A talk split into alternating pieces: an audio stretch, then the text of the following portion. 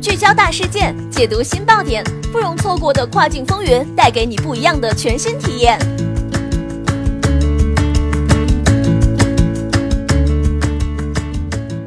雨果电台听跨境的声音，各位听众朋友们，大家好，欢迎大家收听这一时段的跨境风云，我是可心。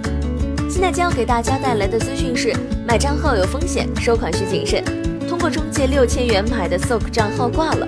近日，有浙江义乌卖家向雨果网爆料，其通过某公众号文章联系并购买了 Soak 迪拜这样账号，谁知一段时间后，对方提供的账户无法提现，所有服务也被迫暂停，他甚至还被踢出了专属的卖家群。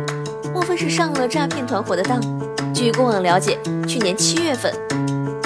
浙江卖家 Jason 接触到某公众号关于中东电商 Soak 的招商宣传，通过文中提供的联系方式，进一步 QQ 交流后交付六千人民币，购买了 Soak 迪拜站账号。当时对方承诺，卖家可以从义乌发货，再由他们发往迪拜当地。同时，该公司还提供代收款的服务，通过他们的银行账户给卖家回款。卖家 Jason 向渔网透露，对方是河南某实业集团旗下的一个电子商务公司，涉事群内有八十余卖家。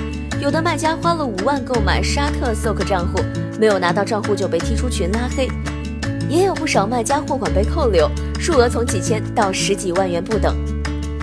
其中，卖家 z f e r 表示，就是由于中国卖家对中东市场难以触达，物流及支付难以解决，才让有心人见缝插针谋取暴利。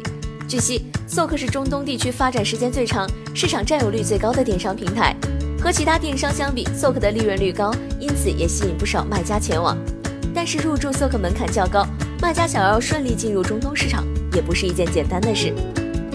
据了解，入驻 Soak 需要两个硬性要求：一是文件方面，需要有阿联酋的营业执照或者是阿联酋的 ID；第二个是货物方面，要求在阿联酋有现货，保证能在三天内通知 Soak 取货。另外，卖家不能用中国身份证或营业执照注册 Soak。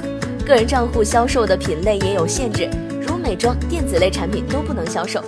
如果以个人身份入驻，不会涉及违法经营。但是 Soak 有个规定，如果卖家用个人 ID 卡绑定账户的话，那么必须绑定注册者本人的银行卡才能取款。如果用阿联酋的营业执照注册的账户，那么必须是营业执照所在公司的银行账户，或者公司法人之一的银行账户才能够取款。值得一提的是，国内银行卡是不能收款的。在阿联酋开的账户只支持阿联酋的银行卡。那在 Sok 上要如何取款？买家收到货物之后，三天平台会放款到 Sok 卖家账户，卖家再将款提到沙特本地银行账户，这个时间大约在三天。通过第三方银行账户收到平台款后，及时转到卖家指定账户。正因为入驻渠道较少且相对复杂，才让一些不法分子有机可乘。余广再次提醒广大卖家，在入驻新平台时，应该寻求正规渠道。清楚了解发货渠道和收款方式，谨防上当受骗。好的，这一时段的资讯就是这样，感谢雨果小编的整理，我们下一时段再会，拜拜。